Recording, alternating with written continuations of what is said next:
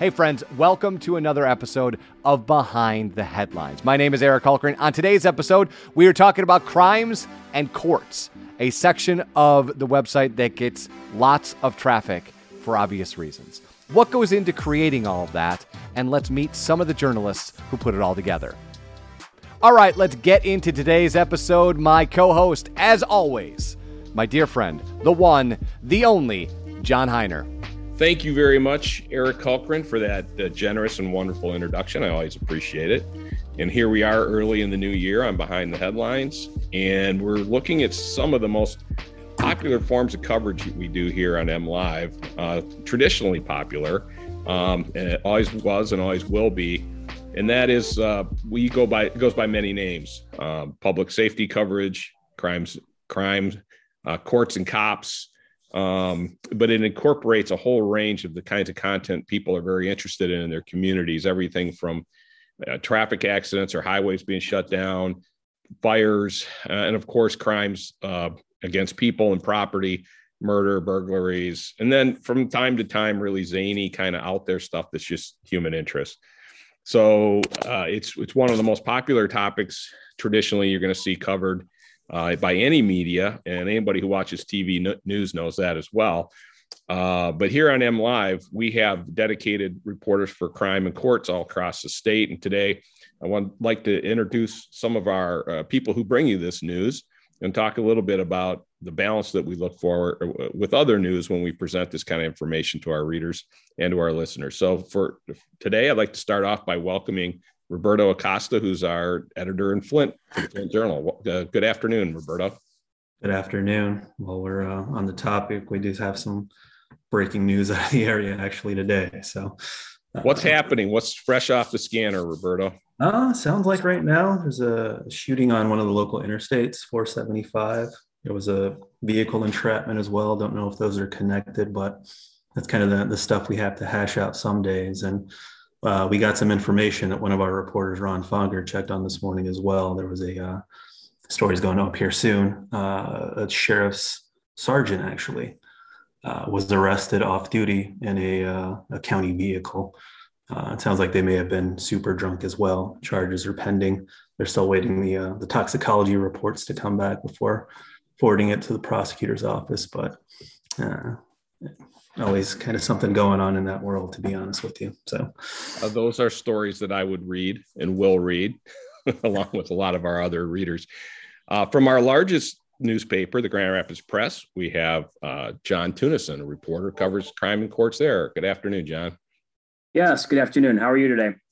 I'm doing well. I'm um, going to yep. come back and talk a little bit about how you do your job it's some of the stories you're working on now, but I want to jump across the state to one of our smaller markets and introduce uh, crime and courts reporter Cole Waterman. Welcome, Cole. Hello. Thanks for having me. Cole, you probably already know this, but uh, our, our listeners probably uh, may be surprised by this. But uh, we have about 65, 70 people who write content for M Live all across the state on every topic from news to sports to you know trending news. And mm-hmm. you are the number one read news reporter uh, in 2021 across all of M Live, operating oh, out of Paint City, Michigan.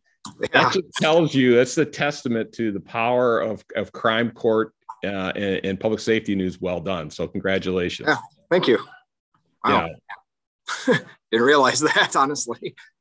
well, you you are. Um, you know, we got a few colleagues who who read about weather and, and some other topics that get a little more yeah. audience. But of all of our news writers, um, you have a knack for it and you have oh. the largest audience. So congratulations. To check and see what my most read story was last year.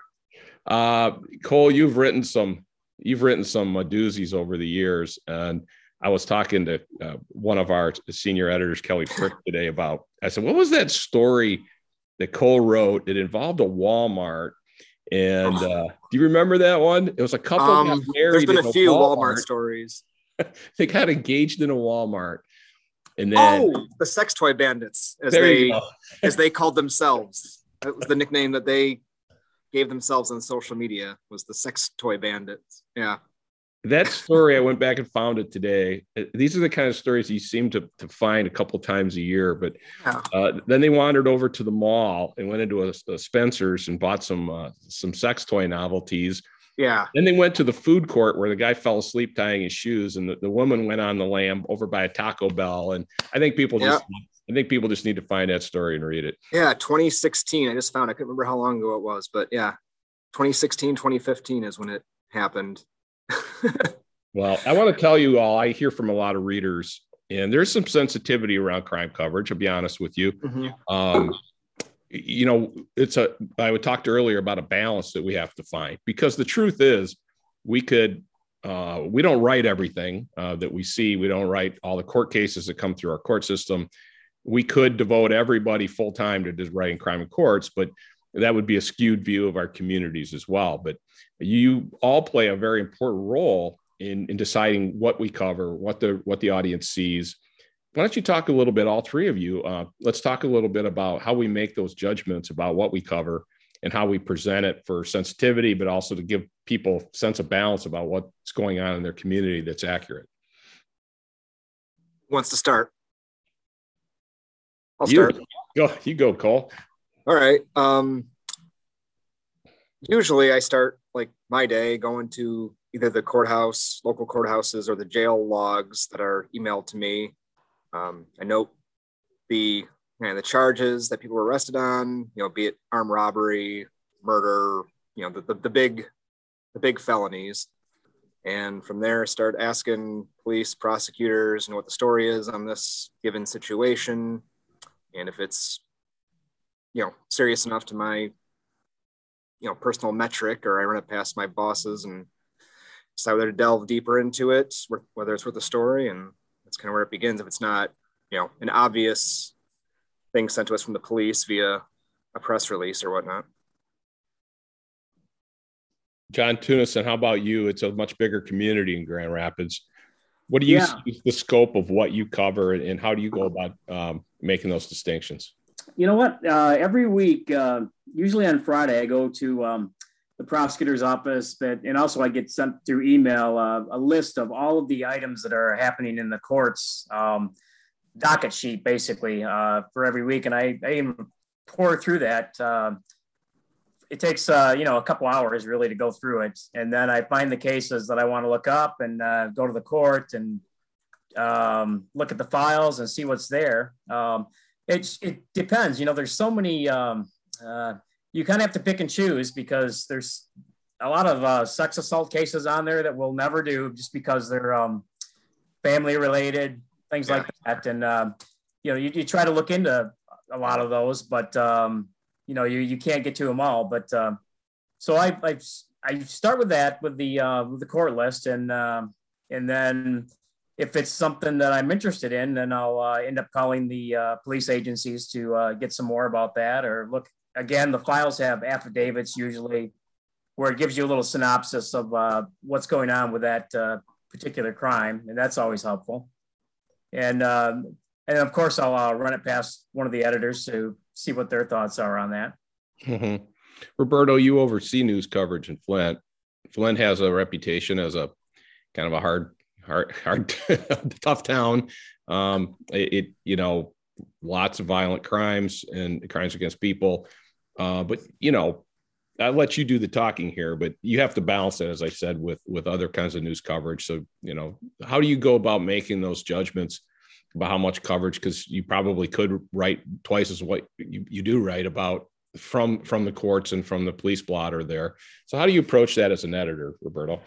Absolutely. Um, truth be told, I, I take some of the inside head as a, a reporter as well, covering you know, uh, call it public safety cops or courts in Flint too. Um, I know in the past we would have logs at uh, the city of Flint Police Department, and they, they would give minute details.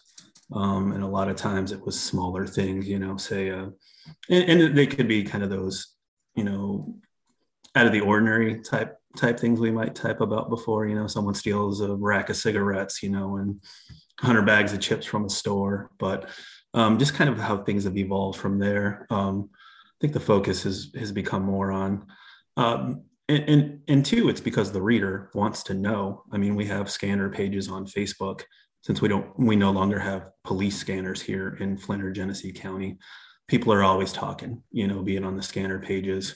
um, you know, about uh, I saw, you know, five police cars in my neighborhood. You know, people want to know what's going on uh, in their neighborhoods. I think that's the most important thing to to start for me is kind of what people are seeing. You know, we will, as Cole mentioned, get press releases from police.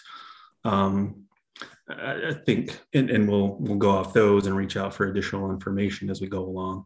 Um, also, trends that we notice. Um, I know, you know, either be it you know car thefts or catalytic converter thefts or if there's a rash of violence going on you know is there any connection that's taking place uh, between those you know any other kind of uh, not ulterior but but other motives that are that are in play um, also I, I, think crime coverage um, is, accountability as well for police departments mm-hmm. um, you know be it an officer getting you know arrested for something i wrote a story when i was a reporter five or six years ago about a an officer one of the, the neighboring jurisdictions um, taking prescription pills from the, the pill take back programs. Mm. Um, and I had established, you know, a, a, working relationship with, with the detective. Um, so, I mean, we can get into those as, as crime reporters, you know, can get into those difficult situations as well. Where's the balance, you know, you know, you have sources, but you also have to hold things accountable as well um, and in the city of Flint too. Um, you know, unfortunately, we have a lot of homicides, so it's it's telling the humanistic side of it too. To me, um, you know, we can go into a neighborhood, you know, where a shooting is taking place, um, and I think maybe sometimes it's not lost, but not seen by the readers. It has an impact on the reporters as well. Mm-hmm. That, that have to go into those situations. You know, you see a grieving mother or family members but but following up as as families are comfortable and, and telling those sides of the stories as well. I, I, tell reporters, you know, not to make people statistics. You know, everyone has a story. You know, it's someone's cousin or uncle or brother uh, that's impacted by this violence, and and telling those stories as well. I feel is important. Yeah, that's a that's a great point, Roberto. Um, humanizing. You know, uh, we do write stories that are based in data or trends and so forth. Um, and you know we do this too with it could be a, a high school student who dies in a tragic accident you know um, you know in, in the communities rallying around that we recently and you helped lead our some of our coverage on this um, you're at work having a normal day and you find out there's been a school shooting in oxford and um, you know multiple students shot four died um, and we had a scramble and that's not even a market where we have a newspaper we don't typically cover northern oakland county um, but that's kind of the life of, of a police reporter um, is responding to those kind of stories. Um, and you know, it's interesting you talk about how the, the, scanners have changed. That was always an iconic thing in a newsroom was to have the scanner going at all times, and you could have one ear. Everybody in the room has an ear on everything that's happening in the community, whether it's a fire, uh, a lot of false alarms, or cops go out and it's nothing. But uh, Cole and John, do you still find yourself kind of tied to that scanner, or are there different ways of getting staying on top of the news now? I haven't really relied on the scanner in quite a while. Just our, you know, moving offices and then you know working from home for the last you know year and a half, or you know mostly with COVID. Um,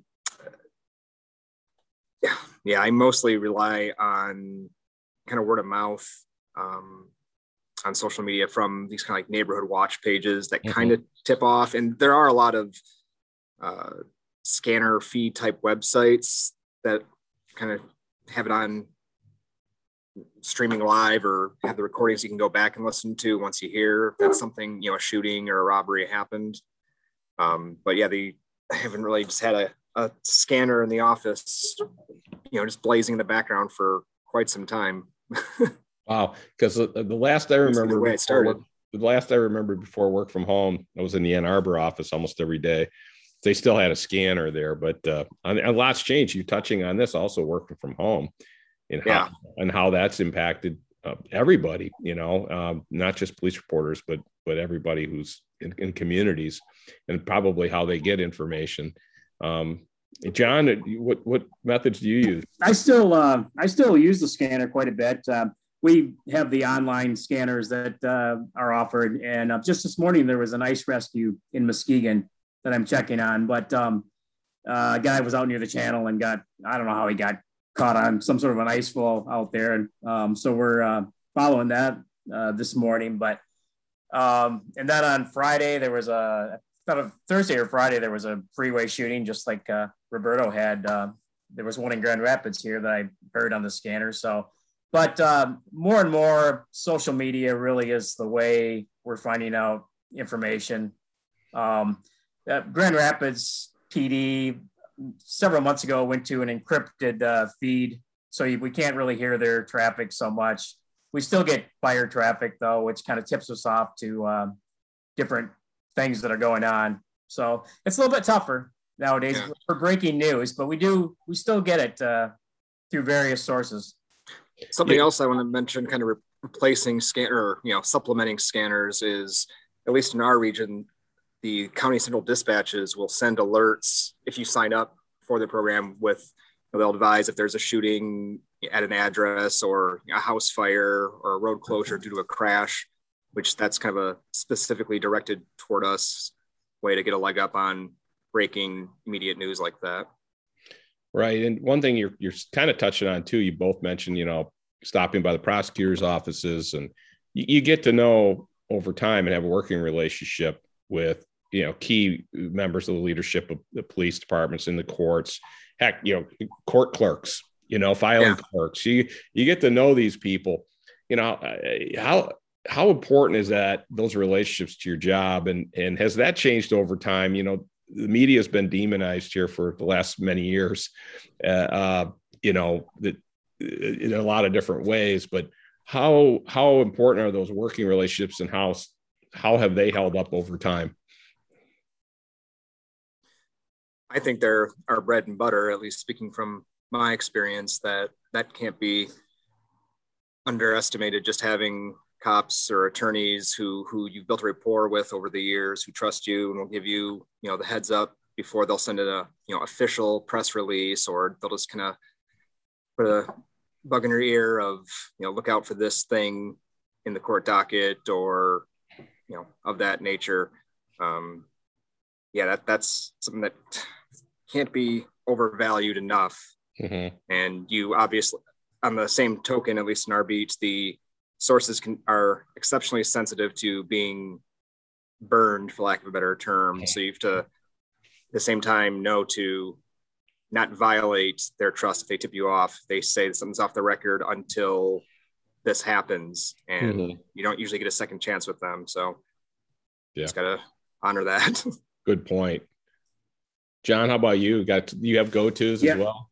I agree. It's uh, it's great to have longevity. Really, I mean, we've me and uh, there's another guy, John Agar, another reporter for the Grand Rapids Press, and uh, we both been around for you know 20 years and longer. And um, you know, the prosecutor now is uh, used to be an assistant prosecutor, and we both known him for years, and so he'll get with us um, whenever he's got something. Um, he I mean, I'm not sure if he's always going to get with other media necessarily, but uh, so it's it's good to have those kind of contacts.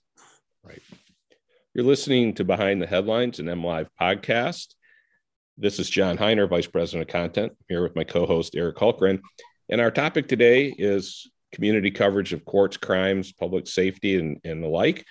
Uh, we're joined by Roberto Acosta, who's our editor for the Flint Journal, uh, John Tunison from the Grand Rapids Press, and Cole Waterman from the Bay City Times.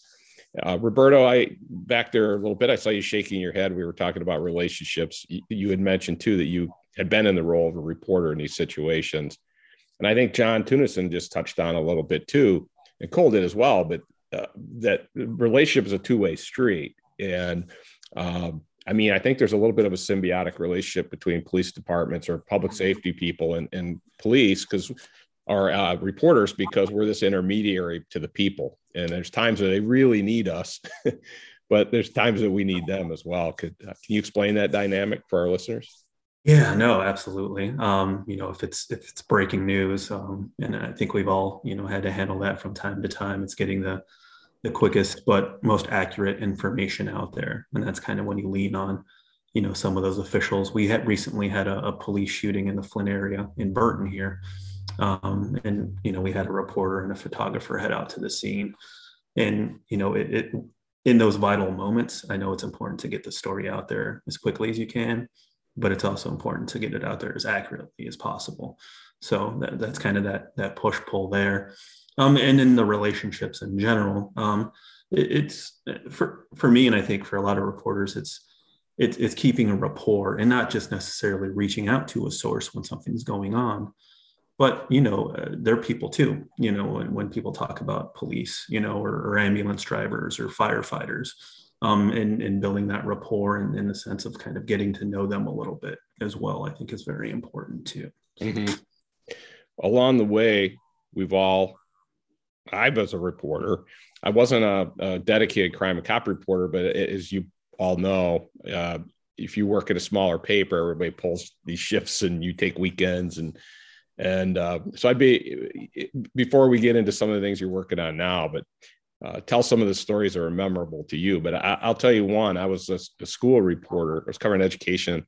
I was at a school board meeting. It was on Monday night, I think, and it was like 11 o'clock. I was back in the office writing my stories up, and of course, I had a white shirt on and a tie. And the scanner went off, and it, there had been a shooting in a bad, you know, really bad part of town. And I was like the only guy in the newsroom. So I do what you do. I grabbed a notebook and I went out to the scene and it was at a like a housing you know project and um, people were milling around and the body was still laying in the doorway of the of an apartment and i'm walking around with my notebook um, interviewing people like what'd you see right i mean it's a pretty bad neighborhood I, I, don't know why i felt so confident but i'm walking around with my notebook and, and you, you see anything what'd you hear nobody's saying anything right and i'm standing next to this group of three guys who are 20 feet away from the body. And I'm trying to interview them and they're not saying anything. And I feel a tug on my shirt. And it's a police officer. He says, Oh, yeah, we need to talk to you about something. I said, Okay. So I followed him over toward his car and he said, One of those three guys is probably the shooter. and I said, Oh, okay. I'll just go stand with you. but we see, I know you you all have seen a lot. Uh, I'm not making light of the fact that somebody got shot to death, but um, as reporters, we you know that that was a, I think an example of the, the police are used to us and we're used to them and we kind of operate in the same the same sphere so mm-hmm. um, any memorable situations that you've been in uh, along the way there was one a few years ago where myself and my former colleague andrew dodson were in the newsroom on a i think it was a thursday or friday afternoon around the lunch hour you know kind of an easy day at least it started that way and uh, on the scanner, shots fired in the neighborhood fairly close, and said that uh, an officer was wounded on the scanner. So uh, Dodson and I got in our car, in my car, and drove over to the scene. And we actually got there, like we were before some of the cops did, and my car ended up being in the when they cordoned off the block with police tape. my car was in there and sandwiched between all these cop cars. So after ended up being a police standoff with the armed suspect, and had to ask the cops to move their cars when it came time for me to leave. And the the armed gunman, because it's kind of redundant, but the gunman, um, after a few hours of negotiations with the cops, somehow he knew that I was there because I'd already written about this suspect on other matters, and he wanted to talk with me on the phone in part of these negotiations.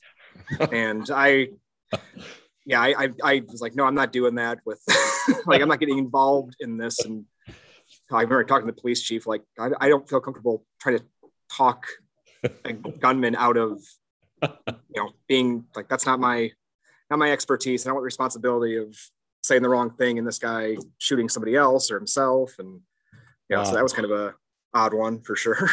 Well, and you had another one, um, and it wasn't responding to a crime, but you were oh. re- researching a story. Yeah, the cold case. The disappearance of a, of a girl like 30, 40 years ago. Go ahead and yeah. tell, tell it where you ended up sitting, which is okay. Well, fascinating.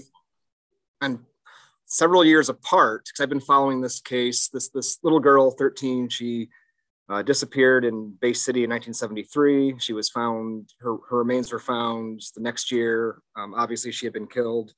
Uh, no one's ever been criminally charged with the crime, though the police have developed several suspects over the years. So maybe six, seven years ago, I went to the apartment of one suspect, just popped in and sat in his apartment as I kind of just, you know, talked to him about whether he killed this girl or not, which of course he denied. And then several years later, police made an arrest in this case, different suspect who lived in Lansing. He was only in, or in Ingham County anyway. Uh, he was only in custody for a day before he got released. And I was trying to reach him, couldn't reach him on the phone, found an address, which I didn't know if he still lived there or not, but it was the last known address. Drove down there unannounced one winter day, knocked on his door, said who I was. He welcomed me in, and I sat in his kitchen for about two hours talking to him. Um, he maintained that he confessed to the police that he did kill her after one of those, you know, grueling interrogations where he didn't have his medication, didn't have food, you know, said he was walked into the confession essentially and then withdrew it. Um, but yeah, that was that was uh, pretty intense. Remember I texted my my boss right before I walked into his into this guy's house, like, "Hey, I'm I'm here. If you don't hear from me checking in in two hours, this is the address."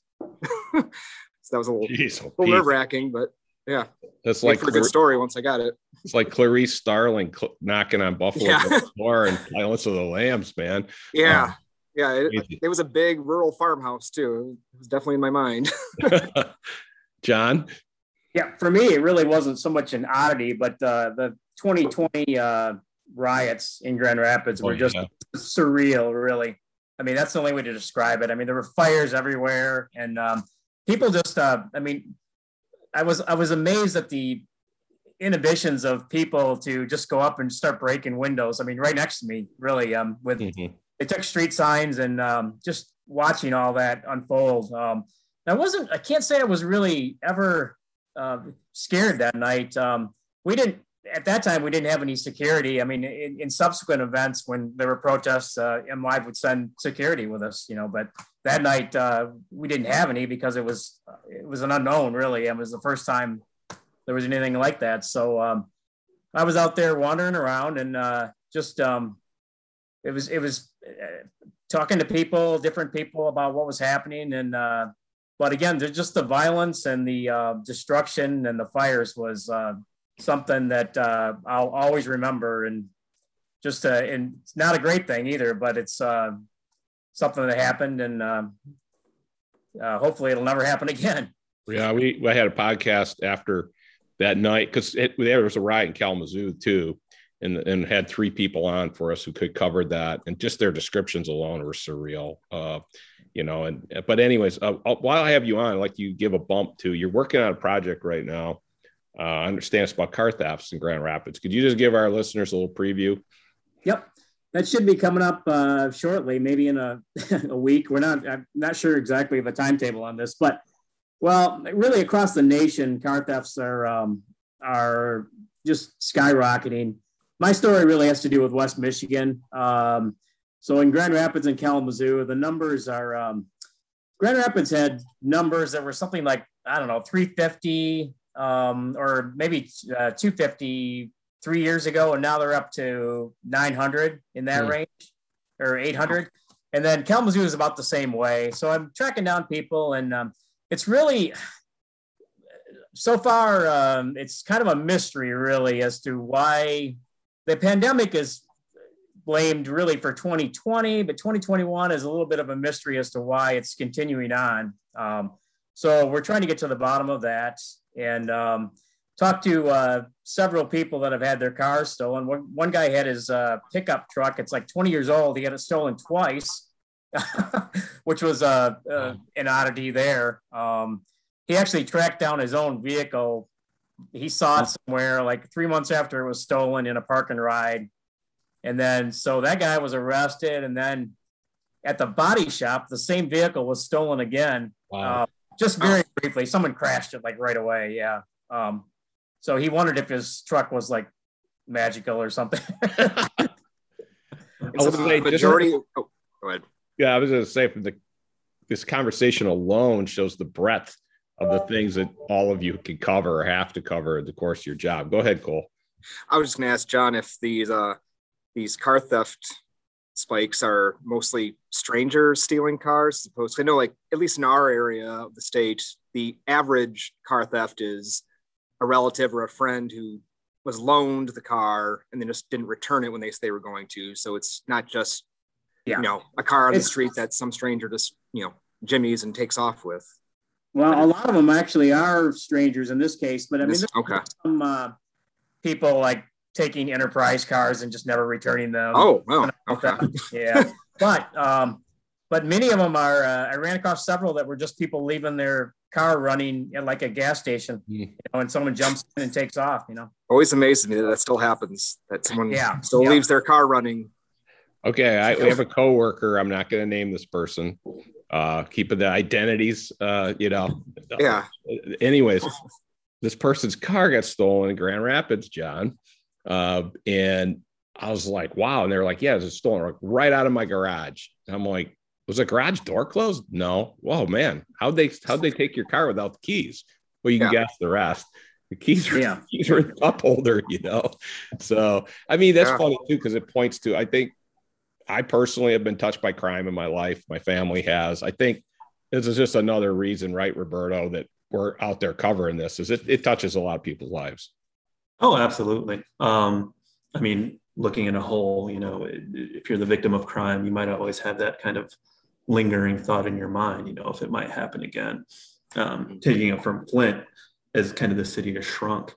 I mean, almost uh, speaking kind of hypothetically, but it feels like every other person you speak to has has been a victim in some way, if not directly themselves. You know, someone else impacted too. So I think that's why this you know this coverage is very important as a whole uh, you know to, to let people know you know who those victims are what's going on in their neighborhoods as i mentioned before and and uh, you know letting them know um, you know that we're here to cover that one thing that hasn't been mentioned that that, that i think should too is is the foia work that a, that a lot of Absolutely. reporters put in as well because i mean you can get the press release you know you can go to the court you know uh, hearing but um, you know be it uh, incident report you know about something that took place dash cam video you know um, body cam video which unfortunately all departments still don't have um, is vital to telling that whole story as well Absolutely. And that's a that's a whole topic for a whole nother show. Um, the FOIA work that we do, and that's Freedom of Information Act. Uh, it's a law that allows us to see and get documents and government records. Um, a lot of times we have to fight for them. Um, but anyways, Yeah. we're running out of time here on Behind the Headlines. I really appreciate you all joining us. John from Grand Rapids, Cole from Bay City, Roberto from Flint. This has been a great conversation. And also thank you so much for what you do day in and day out. As Cole said, it looked like just a normal day we were going to have. Uh, so many of our great stories start out, uh, we went into work and thought it was just going to be another normal day. And Yeah. You all get pressed into service in ways that you really can't imagine sometimes. So thanks for the work you do. And thanks for joining us on Behind the Headlines today. Yeah. Thanks for having me. thanks for having us And there they go. As always, if you like what John and I are doing, like, subscribe, and share wherever you get your podcasts. Until next week, he is John Hiner. I am Eric Hultgren, and this is Behind the Headlines.